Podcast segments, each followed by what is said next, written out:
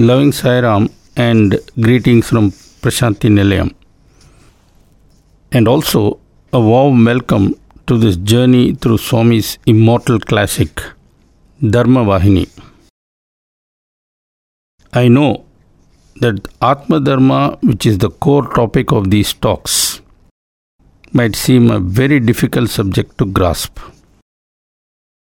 However, this is a perception and not necessarily a reality. We think the topic is difficult because we believe, erroneously I would say, that Atma Dharma is a very vague concept distant from and irrelevant to this day and age. That is what many seem to imagine.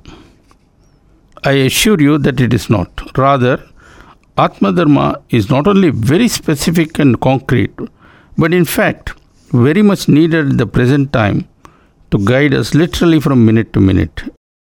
It is what I should call an indispensable moral compass. I mean, just look around.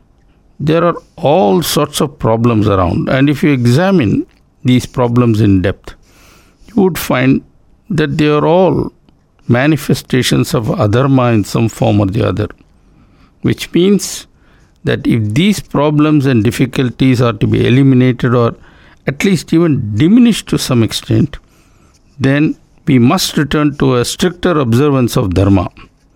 And that exactly is where Atma Dharma comes into the picture. I talked about this last time, but I thought maybe a bit of repetition would not hurt. And that is why I am saying it all over again. I would like to reiterate that although people might feel that Atma Dharma is remote and abstract, it is in fact the touchstone against which we must constantly evaluate all our actions. Whenever I mention this to my students, then they immediately clamor for a ready made rule book of do's and don'ts that they can regularly consult and check out to see if they are following Atma Dharma or not. Sadly, there is no such rule book, and in fact, there cannot be any. When I point this out, people tend to get turned off. Actually, the situation is not as bad as it might seem. Let me give a simple example. Take multiplication. In the real world, we encounter all kinds of multiplication problems. Given that fact, it is evident one simply cannot have any book that contains the solutions to all the imaginable multiplication problems. However, there is no reason to worry. What teachers in all schools do is something very simple. They teach multiplication tables. And once one memorizes a reasonable number of tables, one can, in principle, do any multiplication problem. True, sometimes the problem might be huge.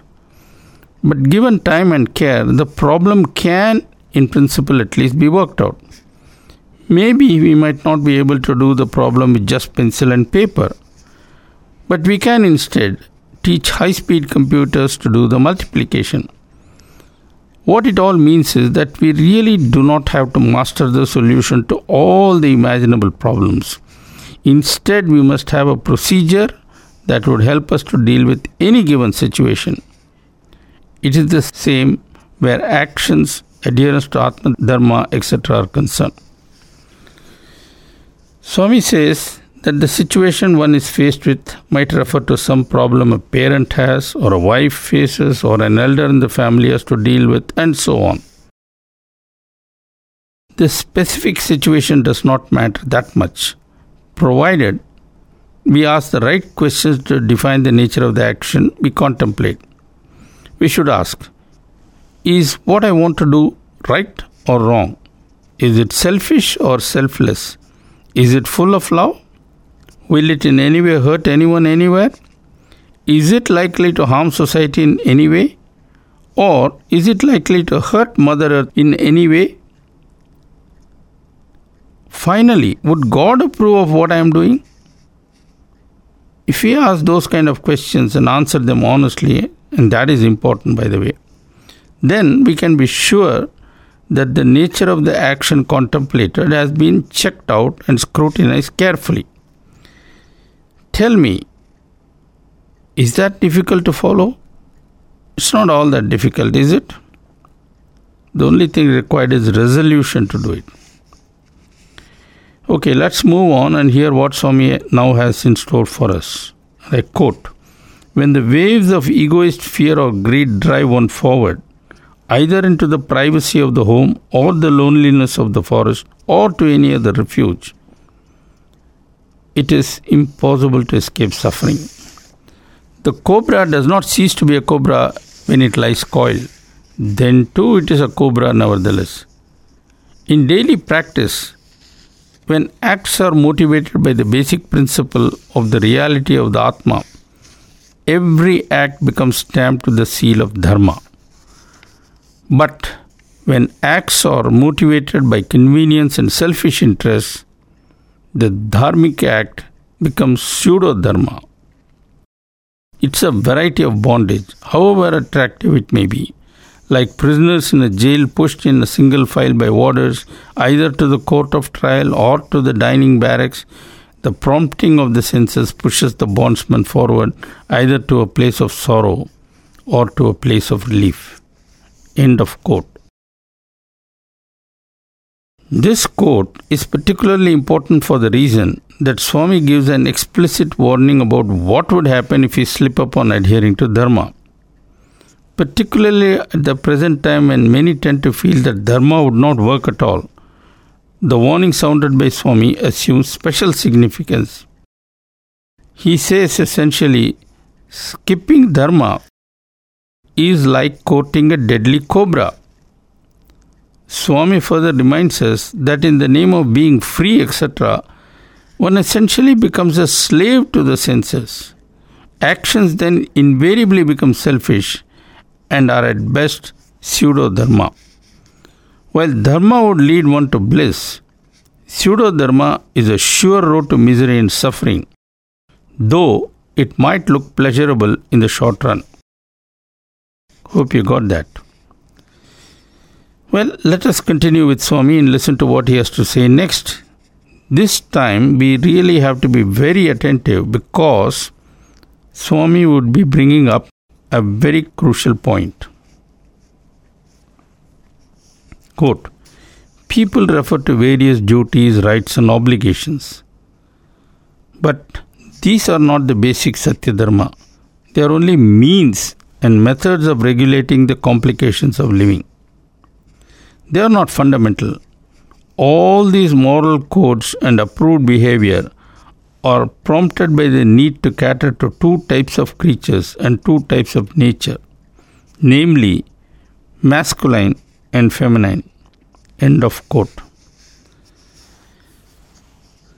The important and interesting thing about the above quote is that for the first time we are having a reference to gender, to men and to women. In the scriptures, the specific rules meant for men and women are referred to respectively as Purusha Dharma and Stri Dharma. And clearly, they have, among other things, a lot to do with married life. But, says Swami, both working passages that is to say, Purusha Dharma and Stri Dharma have to conform to Atma Dharma. That is the important point of the quote just offered. Now, reference to gender issues might possibly make many listeners, especially the young ones, become quite apprehensive. They might feel that we are now in the 21st century and that sometimes what is written in the scriptures is irrelevant to the modern times. I am conscious of such fears, and that is why I wish to leave the entire issue of Stri Dharma to be covered for Radio Sai by a lady devotee who has critically examined Swami's teachings on the subject, provided we can find a volunteer for this job. For my part, I would like to comment on just the following 1. What women represent in the general scheme of creation, and 2 what role desires play in the life of ordinary people, especially the desire associated with physical attraction that brings men and women together. Let me start at a rather abstract level. If you look at creation at a basic level, there are two fundamental entities consciousness and energy. These entities are patently manifest in all living beings, irrespective of whether one believes in God or not. Nor is the presence of these two fundamental entities something that depends on which religious faith one follows. The fact of the matter is that consciousness and energy are empirical realities, and we do have to come to terms with them in some form or the other. Next, if we consider inanimate matter, the question is can one associate consciousness with inanimate matter at all? Here, there are two quite different points of view. Scientists of today simply dismiss the idea that there can be any trace whatsoever of consciousness in inert matter, and that is that. Thus, for them, matter is matter with properties and attributes of various kinds as discovered by scientists. And after Einstein's epoch making discovery in 1905, it is now universally accepted in the scientific community that one, energy is just another aspect of matter and two, energy and matter are interconvertible. However, believers in Vedanta maintain that consciousness is present even in inanimate matter, though largely in a passive form. Swami has reiterated this and sometimes narrates the story of the weeping saris that has also been documented by Dr. John Hislop, who was a witness to that incident. I shall not go into all that, but confine myself to humans. In their case, everyone, including atheists, accepts that consciousness and energy are both present in humans. The big difference, of course, is with respect to what exactly consciousness means and its fundamental significance. Naturally, I shall here adopt the Vedantic point of view and make my remarks drawing upon various things said by Swami in his discourses. I shall start on this part of the talk by drawing attention to the fact that in the Indian tradition, it is usual to associate consciousness with Shiva and energy with Shiva's consort Parvati.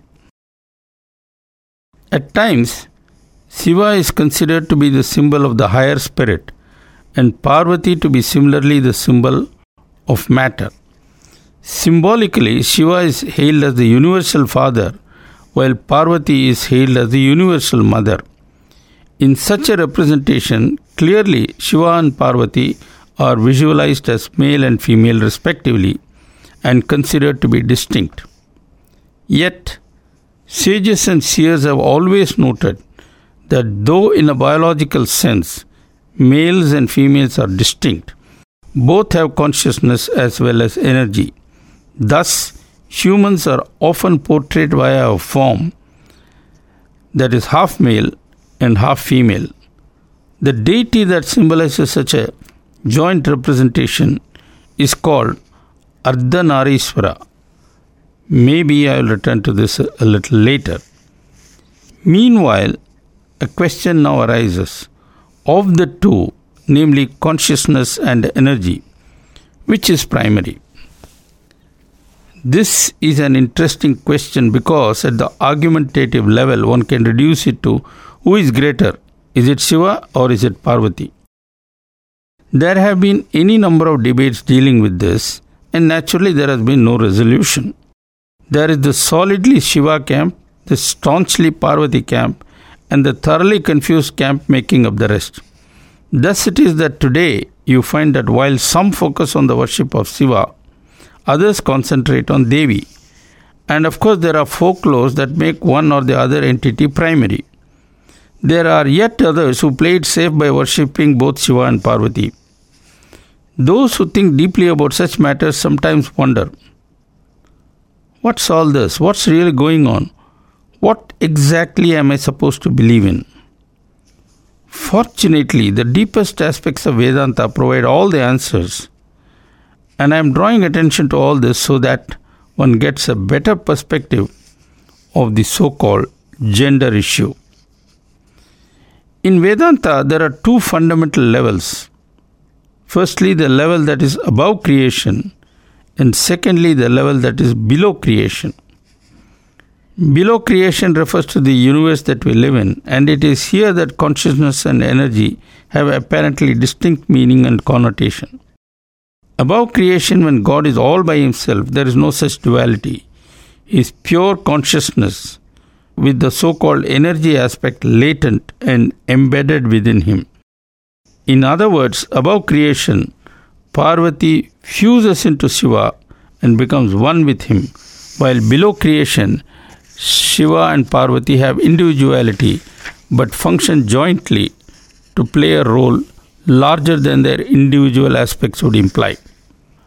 All this might sound quite fuzzy and rather vague, but shortly I shall amplify them with more remarks. At this stage, it is useful to make a brief reference to the many mythological tales that relate to Shiva and Parvati.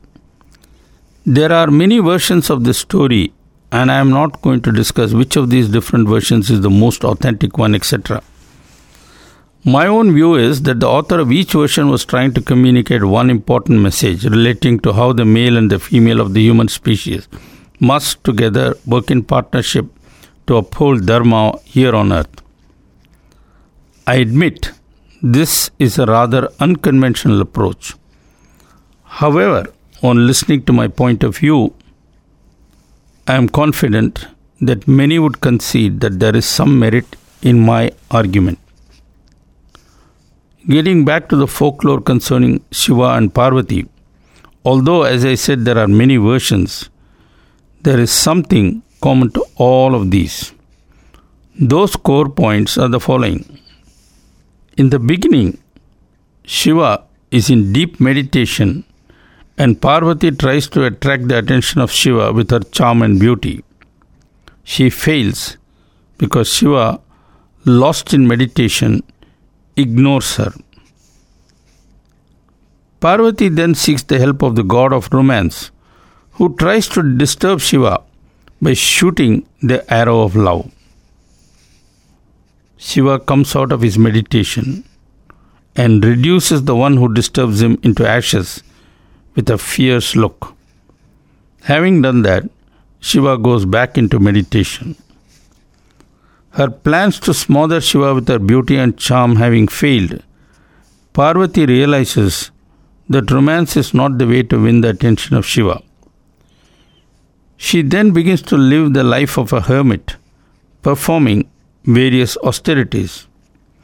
Through this, she attains spiritual maturity, learning to rise above the body without rejecting it. In due course, Shiva accepts Parvati as his consort and they become united in marriage. As a married couple, both Shiva and Parvati play complementary roles, necessitated by their distinct human forms. However, their family life is towards a larger cosmic purpose.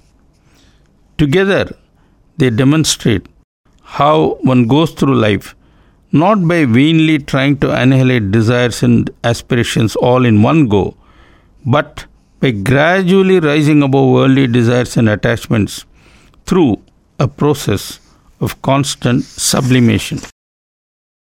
I shall soon offer more comments on all this, but in the meantime, I have to point out that when one studies in depth the remarks addressed by Swami in Dharma Vahini specifically to women, it would greatly help if the above remarks are kept in view. Let me get back to the story of Shiva and Parvati and describe how I see it. Let me start at the beginning when Shiva is in deep meditation while Parvati tries to attract him with her charm and beauty. Shiva rejects her attention and indeed burns the god of romance, whose said Parvati seeks. The question might be asked if Shiva was all that serious about meditation, why did he later marry Parvati and become a householder? That's a good question, and my own interpretation of this folklore is as follows. Basically, folklores of ancient India all had a hidden meaning. I tend to think that the hidden meaning of Act 1 of the Shiva Parvati alliance is as follows. In ancient India, boys at a very early age were left by the father with a guru who, after performing the Upanayana ceremony, initiated the boy into brahmacharya. While brahmacharya is often translated as the practice of celibacy, the more significant aspect of it is that the one initiated meditates deeply on Brahman. It was felt that without such a deep contemplation, the student would not be able to appreciate the subtle nuances of Vedic teachings into which he was drilled year after year by the Guru. It is through a combination of constant chanting and contemplation as well as meditation that the young aspirant sheds his spiritual ignorance. And as his ignorance diminished, he understood better the implications of and the necessity for dharma in day to day life. In this phase of life, therefore, the young aspirant who in physical age would be approaching the age 17 to 18 was expected to not yield in the least to any temptation to seek sense gratification. Like the meditative Shiva in the folklore, he was expected to be ruthless in not giving any quarter to physical desires. This part of the folklore also gives the hint to young maiden that they, for their part, would do well not to distract young brahmacharis while they are still undergoing their training with their guru. On the other hand, through the observance of appropriate austerities, they must not only transform their mental outlook but also equip themselves to play a rightful role alongside men when the time came. We now move to Act 2 when Shiva, shedding his earlier isolation, is willing to accept a now evolved and spiritually mature Parvati as his consort.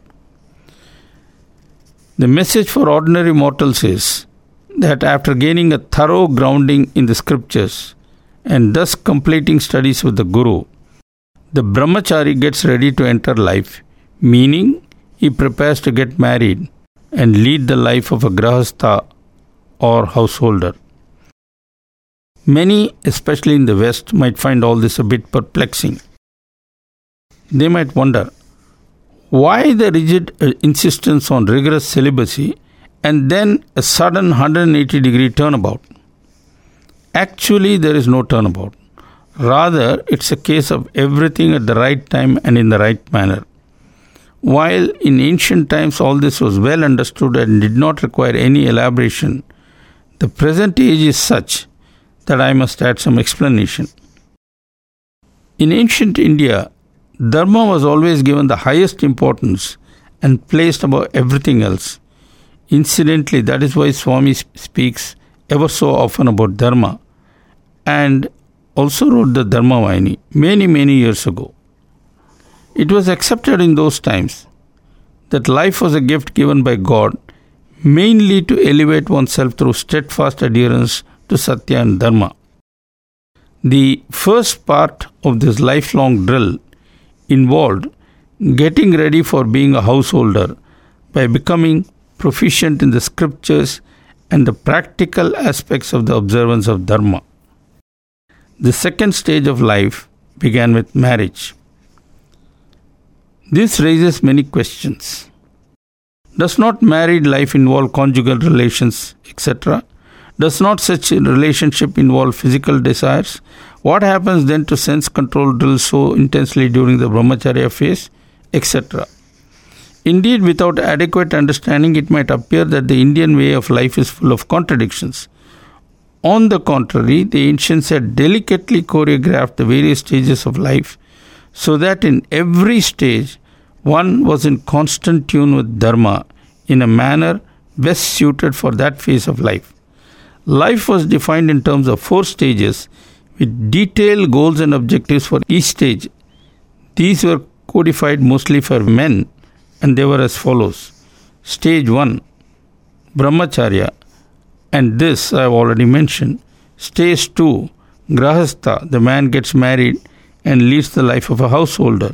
Stage 3 Vanaprastha, the couple having reached old age, during which period I suppose the children would have grown up and entered family life themselves, retired to the forest. What it really means is that the couple substantially decrease their attachments to things material as also to the family, thus mentally preparing to focus more and more on God and seek to merge with Him when the time came.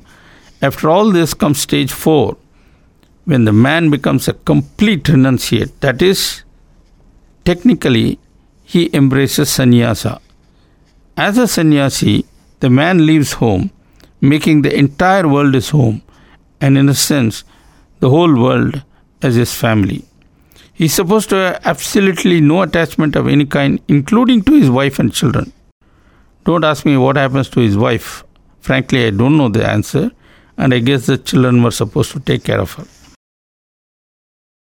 Seen from the perspective of today, all this might seem odd, meaningless, and even wrong. I submit we should not rush to judge the lifestyle of people who lived 5000 years ago. More important is the question what is the fundamental basis for structuring a four stage roadmap? The answer to that is well known. In fact, Swami himself has spelt it out, and the answer is contained in one single word Purusharthas. Purusharthas is a topic in itself, and it's too late now to discuss with that in this talk. Maybe I will do it next time. Meanwhile, let me thank you for being with me, and I do hope you benefited from this talk. And I also hope you will join me again next time. God bless. Jai Sai Ram.